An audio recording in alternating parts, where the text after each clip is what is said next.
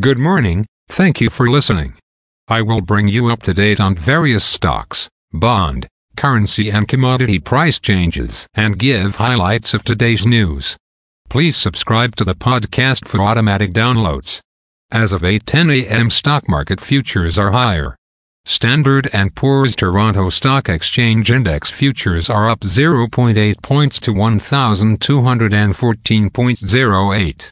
Standard & Poor's 500 futures are up 0.5 points to 4567.75. Nasdaq futures are up 8.75 points to 16058. VIX futures are down 0.05 points to 14.51. Asia and Europe. The Nikkei 225 in Japan was up 97.69 points to 33,451.83. The China CSI 300 was up 17.1 points to 3,561.52. The DAX in Germany is up 27.61 points to 15,985.43. The CAC 40 in France is up 14.03 points to 7,274.76. The FTSE 100 in London is down 5.15 points to 7,464.36. Commodity markets. Gold is up 5 cents to $1,993. Silver is up 1 cent to $23.70. Crude oil is down 94 cents to $76.14. Copper is up 1 cent to $3.77.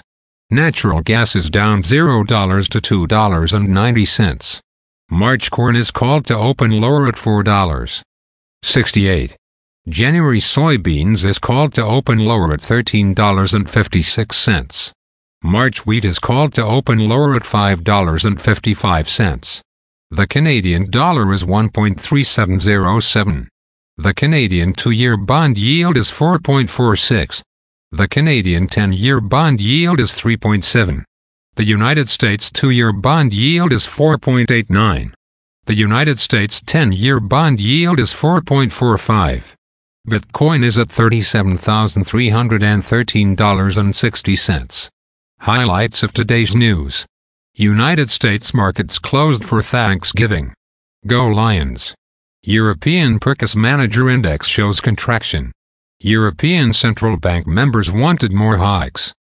Turkey raises rates to 40%. Home sales in America fall to 13 year lows. Again, thanks for listening. For automatic downloads, please subscribe on a podcast app or platform. And please consider leaving a rating on the podcast app or platform. It helps grow the show. Thank you.